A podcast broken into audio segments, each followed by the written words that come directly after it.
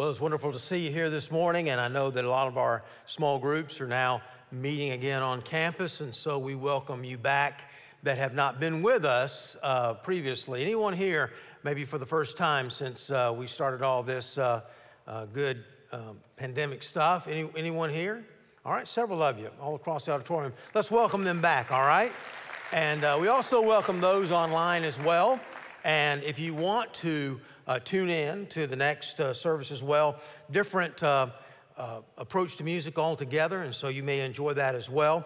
But with that, I want us to turn to Genesis chapter 12, first book of the Bible. Easy to find, right? Genesis chapter 12. We want to begin reading in verse 1 in just a few moments. And uh, the title of the message today is Conquering Faith, and it's part of the Overcoming Spiritual Growth series. We are certainly living in troubled times. I think all of us can agree on that. We are living in troubled times, and everyone thinks to themselves, What happened? If you're very young, you're wondering, Wow, what happened to the world all of a sudden? But if we were to be honest with ourselves and really think about through history, some people would even say, Well, you know, it's been this way since the recession. We've been we just been going through troubles and trials ever since that. Someone else would say, no, it really started at 9/11. Others saying, you know, in the 80s. You know, there's a lot of greed going on, maybe in the 80s. And someone else says, no, it's the 60s with the, the Vietnam War and the sexual revolution is where it all started. Others would say, no, it's all the way back to World War II. Everything changed at that point. But if we were to really look at history, it's been changing all along. And it's getting more and more challenging as we go along in life. Psalm 11:3 says this if the foundations are destroyed, what can the righteous do? Now, we look at our world and see the, uh, the situation that we're in today. But I want us to address something a little closer to home, and that is how it's affecting us. You know, if, if our foundation is destroyed, what are we really going to do? We've been in a series of messages on overcoming spiritual vertigo, and it's based upon the book that you're studying in your small groups. And we said that physical vertigo is when your brain can't process, your brain can't process what it's seeing. There, there's a disconnect there. And spiritual vertigo is when your faith cannot process what you're seeing, hearing, or experiencing in life. We went over the definition of faith. We went over the definition of overcoming spiritual vertigo. We looked at the spiritual warfare that takes place. And it's not just of ourselves, it's not just of the world outside, not of the flesh, but also uh, we have spiritual warfare that's taking place as well. Well, once you deal with your faith, as we have in the first six chapters of the book, you've got to do something from there. Because if you're going to stay out of spiritual vertigo, if you're going to keep your spiritual equilibrium and balance, you must do something with your faith. You've got to have some courageous, conquering faith about you, and that's what really fools us anyway.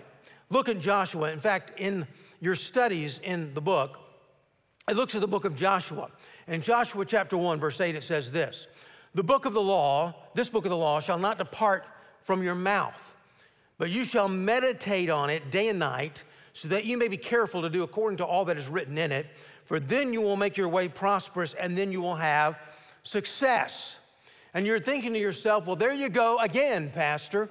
You know, I feel like that God wants me to be successful in life, fruitful in life, as the New Testament would put it, but I don't see that really happening in my life. I'm not experiencing that in life. And so I'm experiencing not only spiritual vertigo and the things that are not happening, or that, rather that are happening in the negative in my life, but what about those things that are not positive in my life? How do I get to the point of really making a difference in this life? Well, Abraham is a great example of what we're talking about this morning. He had conquering faith. In fact, if you were to look at history, you would find out that Abraham is considered the father of three different religions Christianity, Islam, and Judaism. All three of those claim him as a spiritual father.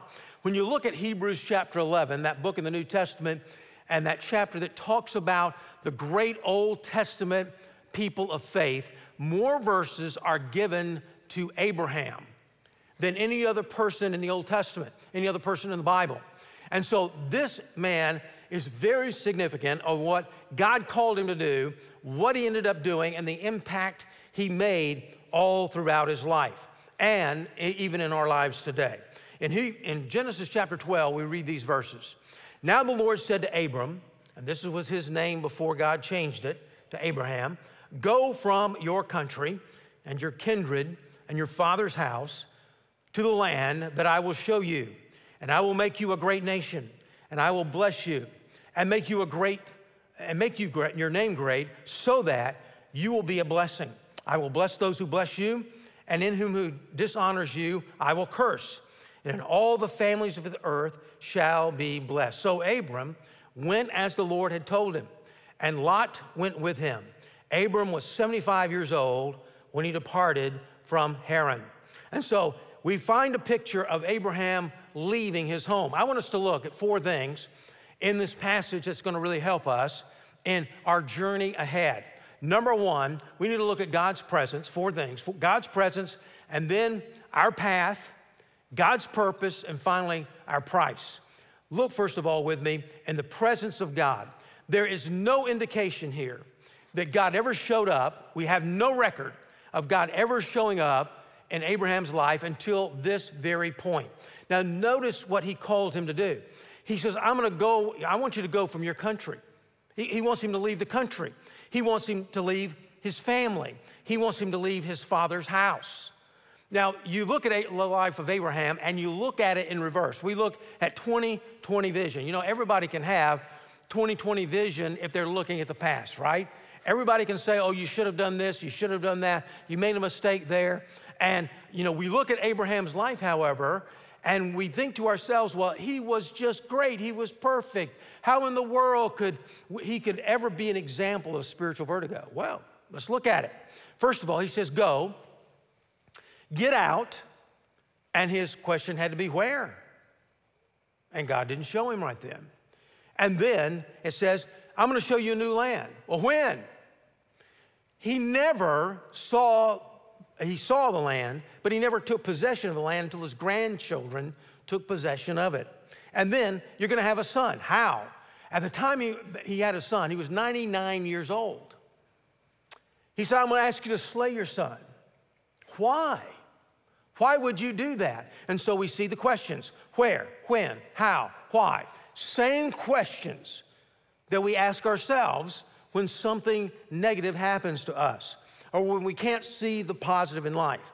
He was going through the same kind of spiritual vertigo that we were going through. Now, why in the world would he say, God could come to him and say, I want you to go to a land I'm not going to show you yet, to a land that you'll never inherit, to leave your uh, father's house so you can be a blessing to everybody else.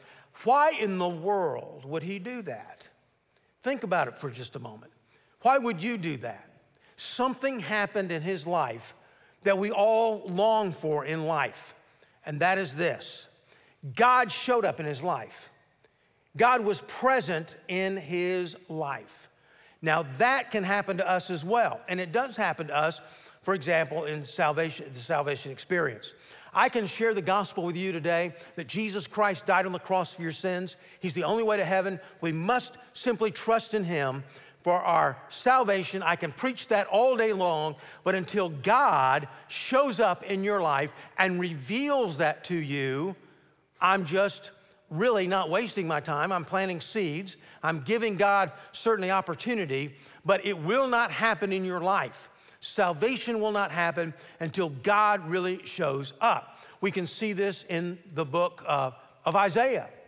If you recall that book, oh, Isaiah chapter 6, one of my favorite chapters in the Bible. In the year King Uzziah died, Isaiah said, I saw the Lord high and lifted up, and his train filled the temple. And there were seraphims all around him. And God said, and, and uh, rather, he, uh, Isaiah said, Woe is me, for I am undone.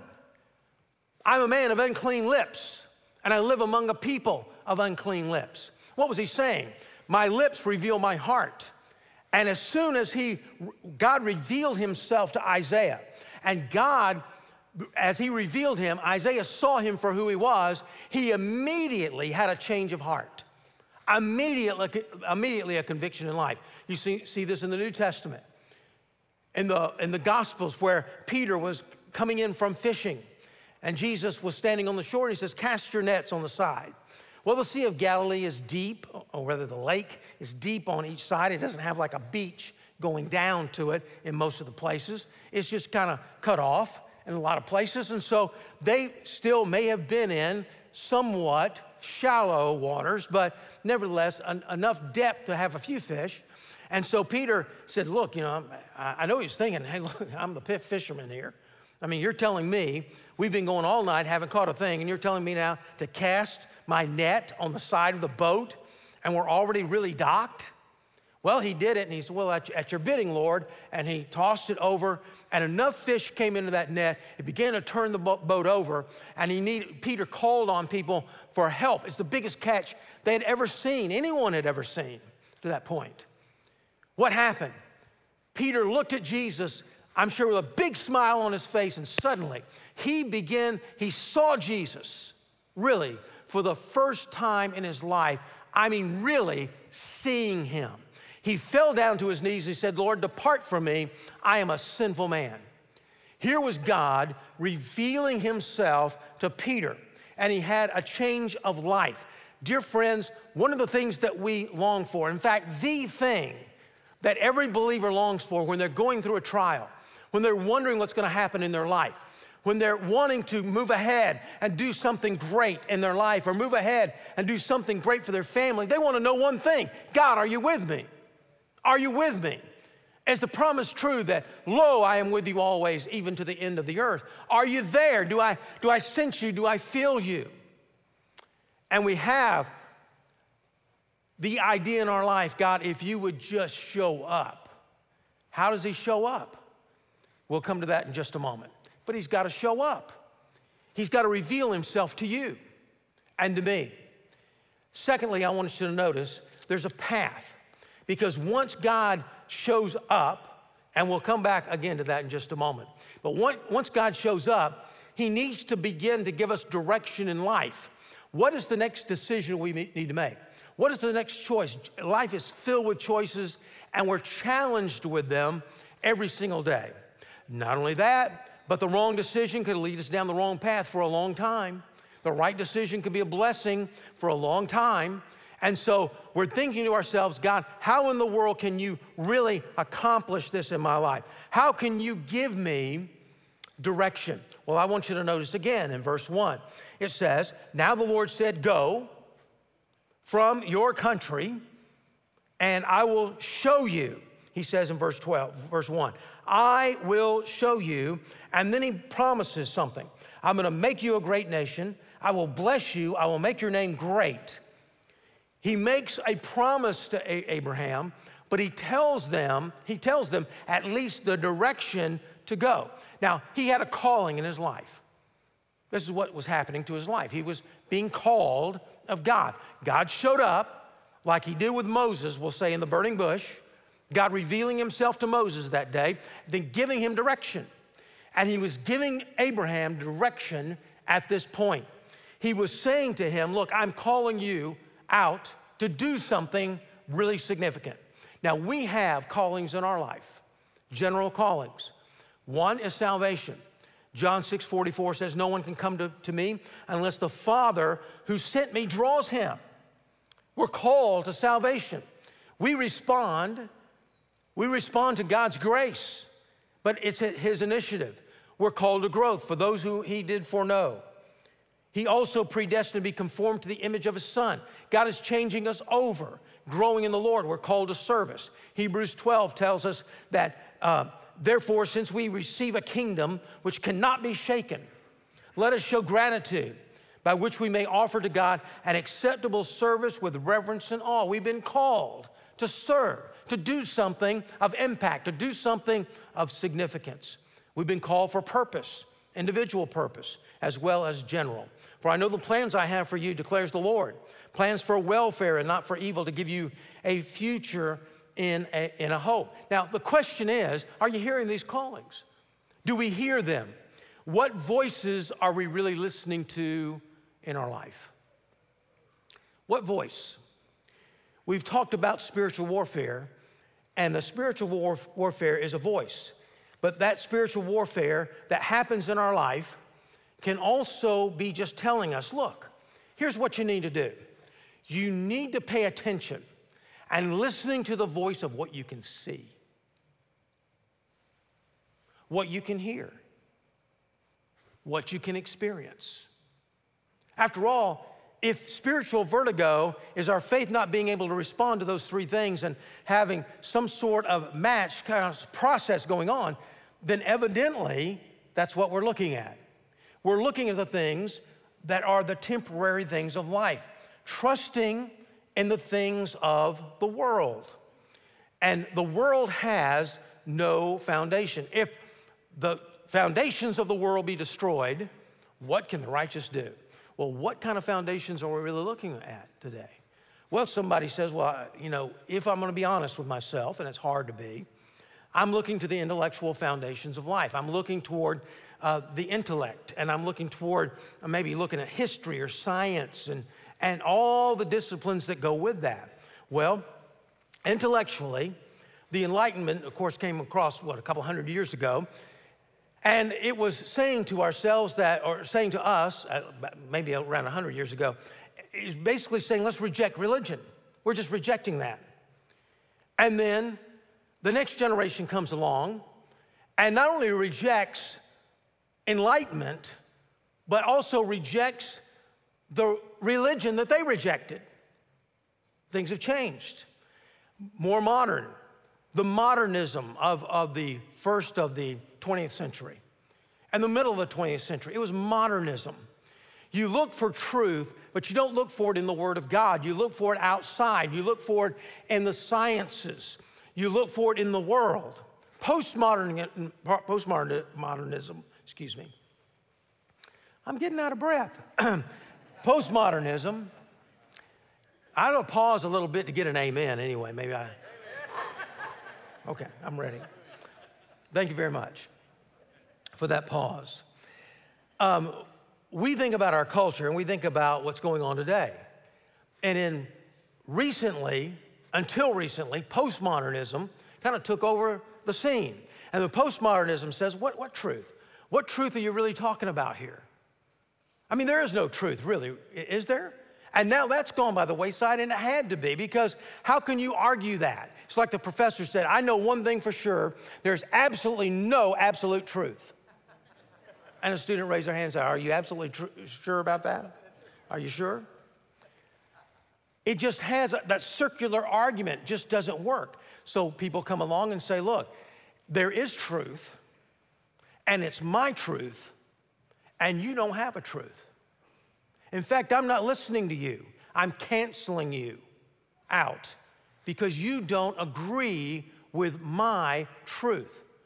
And so now they're saying there is no postmodernism, there is no modern. You see what's happening. Every generation or every other generation is coming along with a whole new intellectual argument that says those other people were not only wrong, that, that what were they thinking? There is no intellectual foundation. There's no intellectual, uh, there's no um, cultural foundation. There's no economic. Somebody says, Well, I'm not really trusting in the culture. I'm not really trusting in um, the intellectual arguments of the day. I'm really trusting in my finances. If I just have the money. I was reading something the other day in 1965, around that time, the Dow Jones was under a 1,000. It was about 850. And today, I don't know what it is today, 27, 28,000. It's just growing all the time, it seems like, at least growing from time to time in a big way. But we think, I'm gonna trust in my finances. Well, what happened during the recession? Almost really a depression just a few years ago. Suddenly, the things that we were trusting in had no foundation to it. D. Martyn Lloyd Jones, who is, uh, was a wonderful Bible, Bible scholar, in fact, he has a series on Romans, for example, that's about this long. I mean, this many books. Ephesians, kind of the same way. He took every verse and broke it down, and every verse was a sermon in itself. He was kind of known for that. And he wrote the book Spiritual Depression, if you want to get that. It's a very good book. But D. Martyn Lloyd Jones, a London pastor, was once um, a medical student, and he was an intern for the head of medicine at one of the major hospitals in London. And this uh, mentor of his really took to D. Martyn Lloyd Jones, and they began to have kind of a friendship, really. And one night, Jones heard that his mentor's wife had cancer, inoperable cancer. And he was going to contact him. But not long after he found out, just a few hours later, his mentor, his professor, and his the doctor, the head of medicine, one of the most important men in London, showed up at his door, and that's really kind of unheard of. He said, Can I just come in and sit down? He said, Yes, of course.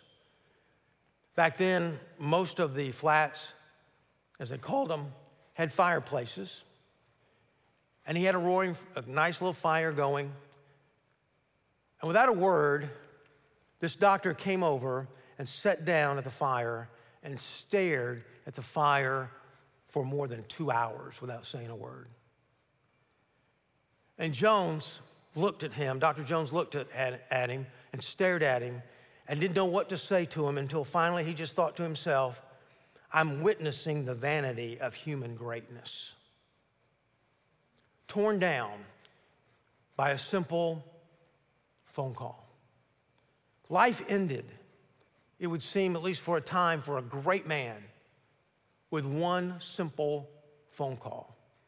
Where are the foundations? If the foundations are destroyed, what can the righteous do? Now, here's the, here's the problem sometimes with our own faith. We've been talking about faith, it's between attention, T E N, S I O N, a stress, attention, between the no longer and the not yet. And we've defined it. But we need to be very careful that we don't look at our faith and say, this is the ticket. Faith in itself is not the ticket to anything. Faith, rather, is a way to please God, but it's the way, it's who we have faith in. It's what we have faith in. For example, you're riding down the road in a windshield, and uh, sometimes this happens to you. You know, something uh, plops on your windshield. So a bug, you know, it's love bug season, right? If it's not, it's going to come. If it's not, it's already been. It comes what twice a year, and um, so love bug splat, splat. And if you're not careful, you can start looking at these love bugs. And I'm, I'm going to have to get that off.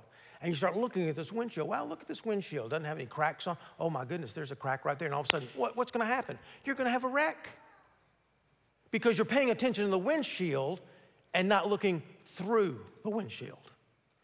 Dear friends, we need to look through the lens of faith, but our object is the Lord Jesus Christ and his foundation in our life. The Bible says that Jesus is the chief cornerstone. There's no foundation laid, but such is laid as Jesus Christ. In Matthew chapter 7, another favorite passage of mine, where it says, Jesus said, Look, if you, if you go, by the ten, go by the Sermon on the Mount and go by these teachings and follow me, I'm to liken to yourself to a person who built his house upon a rock. And the winds came and the winds blew and the storms came, and the house withstood itself because it was founded upon a rock. He said, on the other hand, if you build your house upon the sand, or you don't go by these teachings of mine, I will compare you to a person who built his house upon the sand. And the winds came and the storms came. Oh, well, thank you very much.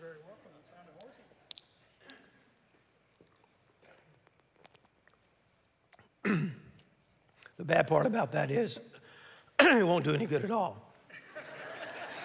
but it does make me feel better. Um, he said, I'm gonna, compare you to a person who built his house upon the sand. And the winds came, and everything blew, and great was the fall of the house because it was just built upon nothing. Just what was it, whatever was there. When you build your foundation upon the things of this world, the same storms are going to come even if you build it upon Jesus Christ. The difference is when your life is built upon the true foundation, your your house or your life is going to stand.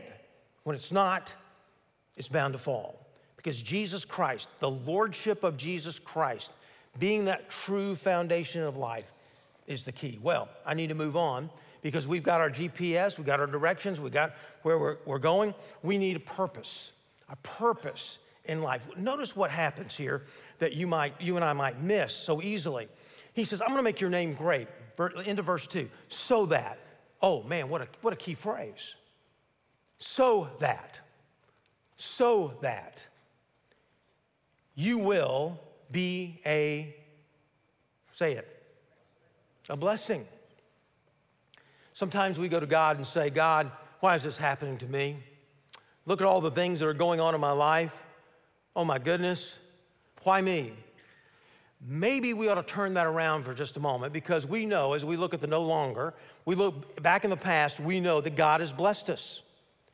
And so when those blessings come and you say, wow, I really had a great month. Oh my goodness. And you say, well, I've never had a great month. Well, okay, you've had a great week, great day. I mean, you've had the blessings of God come your way. There's been a, this has been a, a great uh, windfall for you spiritually in so many ways. Maybe we ought to be asking ourselves the question God, what are you doing in my life? Now, I want to ask it when things aren't going well, but what about when things are going well? What should I be asking God? Maybe I'll be asking God, God, why are you doing this to me? Well, so that you can be a blessing to others. I don't see very many times, in fact, I can't think of any time in the Bible where God blessed some people and then said, uh, you, you can just keep the blessing. You get blessed in order to be a blessing to someone else in your life. We look at our mission and vision statement as a church. And the mission statement is that we're teaching people to, to love, to know, the trust, to follow Jesus. So that what? The vision statement that you can take Jesus everywhere you live, work, and play and go, that the sun will never set on the ministry of Cross Life Church. It's a so that to the whole situation. We look at Abraham, he was a blessing to all the nations. Through Abraham, Jesus Christ was born, and he has been a blessing to all nations.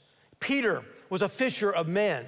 Isaiah, that we mentioned a few moments ago, said, Lord, send me, and he was a prophet to the nation of Judah. We can look at the blessings also that has happened in our church as well.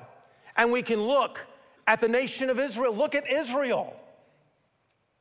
Can you find the Moabites, the Hittites, the Jebusites, termites? we can find the termites in Florida.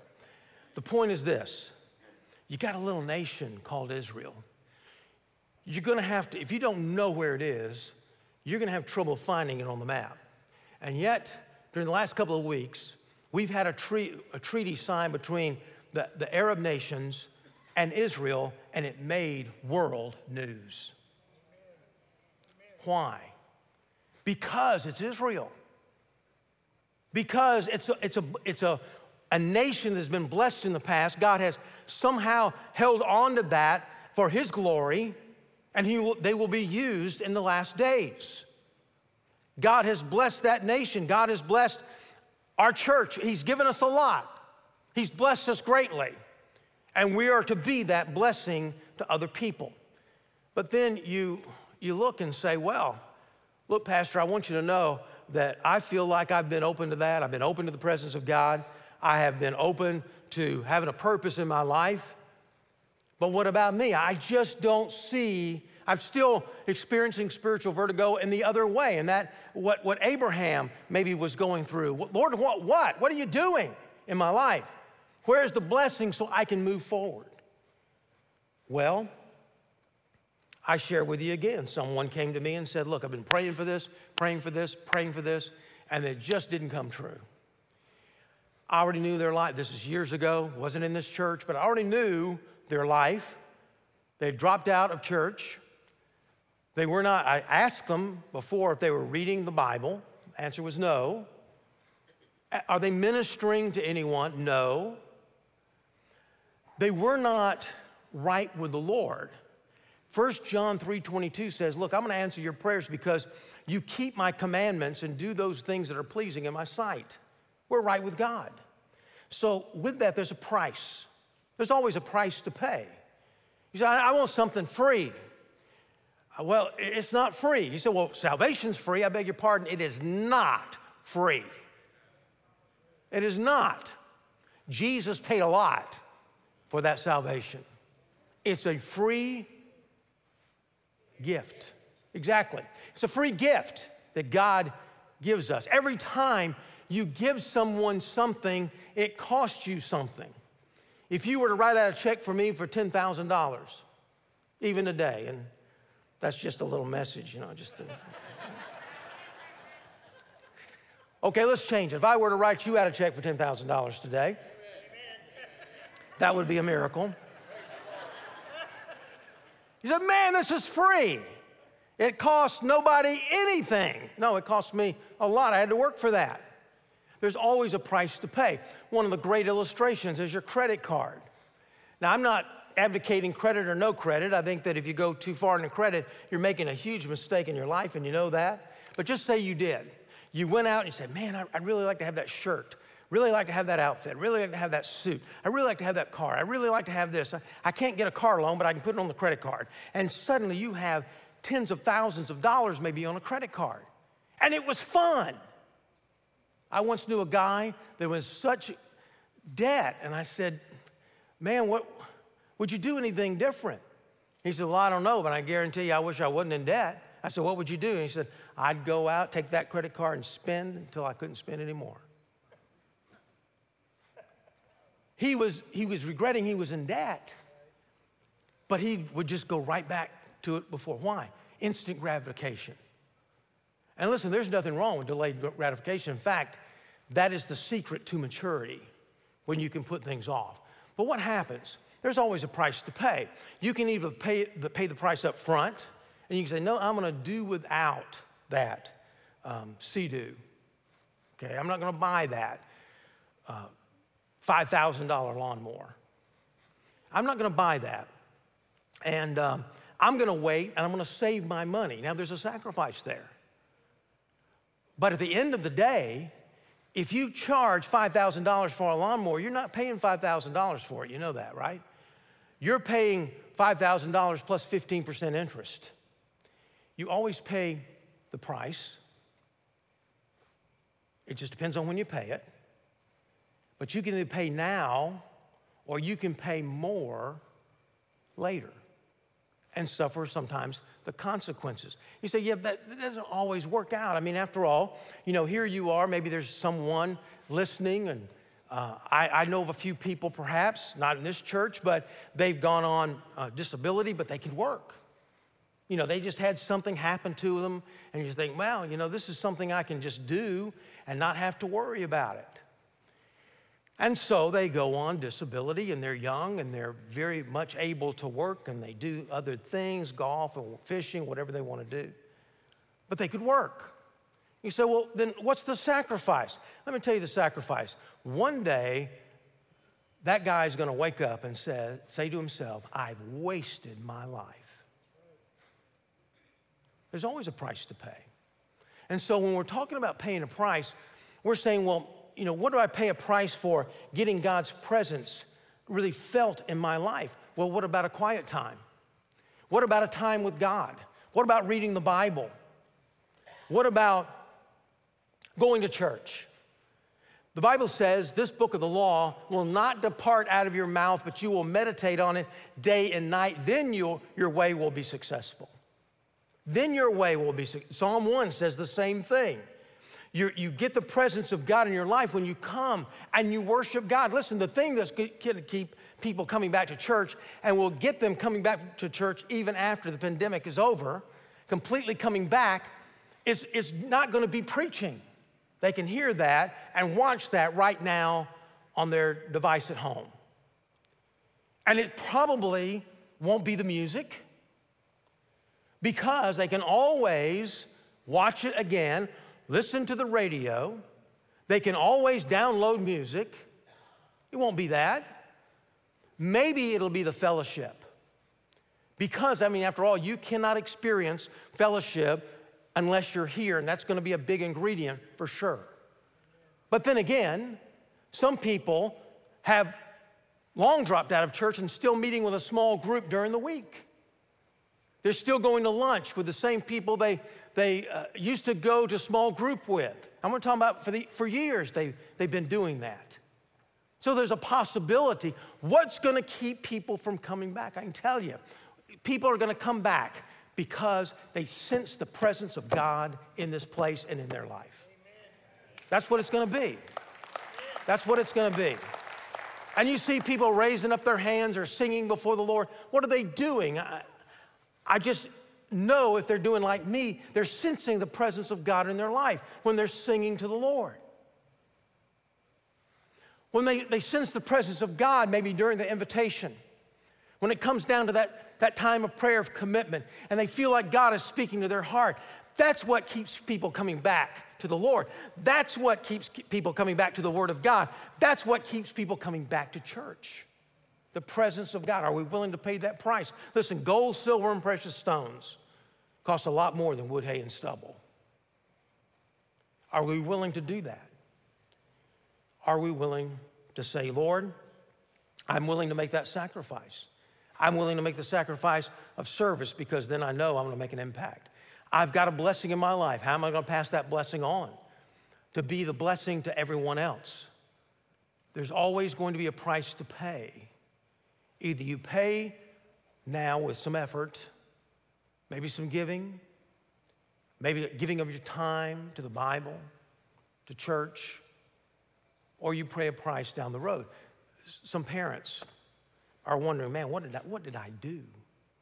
They dropped out of church, their, their children were teenagers, or they went to a church that wasn't preaching the gospel, and now they're paying the price. There's always that price to pay. Always. If the foundations are destroyed, what can the righteous do? The foundation is Jesus Christ Himself and seeking Him. Now, He's already paid the price for you for salvation, and all we have to do is receive that. But you say, yeah, but I, I experience all kinds of spiritual vertigo. I just can't see. I, I just can't take a step because I just can't see it. Again, we're looking at the things we see here and experience, look at the world and trusting in those foundations. I just can't see it. Reminds me of the story of a building that's filled with smoke burning down. And a little girl comes to the window, and her dad is running down the street about that time because he sees the building on fire. She sees him down on the ground and she yells, second floor, Daddy. He looks up and sees her da- his daughter, knows he can't get to her. He says, Jump, jump. And suddenly the smoke was so filled in the room, going out into out the window. She just yells back, But daddy, I can't see you. And he says, It's okay, honey, because I can see you. Dear friends, sometimes in life, we can't see what God's doing. We can't see Him in the thing that's going on in our life. But He can see you. He can see you. And talk about a price? He did. He paid the ultimate price for you and I as He died on the cross for our sins. And as He did that, He did so to have that relationship with us, that original design that, like, he, His voice was walking through the garden in Genesis. His voice needs to be walking in the garden of our life even now. That in touch with God. Do you, do you sense that? Do you have that in your life? If not, why not? Why? The same questions that Abraham was answering what? Where? When? Why? Why? With heads bowed and eyes closed. This morning, as a believer in Christ, I would ask you, what about you and your walk with God? Don't you yearn to know the presence of God in your life? Don't you yearn for that? You need to make a decision, a conscious decision. God, I want you as the foundation of my life. And God, I want to seek after you and just being obedient to you and doing the things that would place me in the path of blessing. So I know that you are in a position to bless my life. God, would you do that? And if you've never received Jesus into your heart, I want to invite you to make that decision right now. In the quietness of this moment, heads bowed and eyes closed. Right now, would you pray with me? You can pray, repeat this prayer with me as I pray aloud. Lord God, thank you for loving me. Thank you for going to the cross and dying for my sins. I open up the door of my heart and I ask you to come in. Please forgive me of everything that I've done. Make me the person that you want me to be. Help me to lay you as my foundation of life. Help me to see the spiritual, hear the spiritual, experience you in my life. In Jesus' name, amen.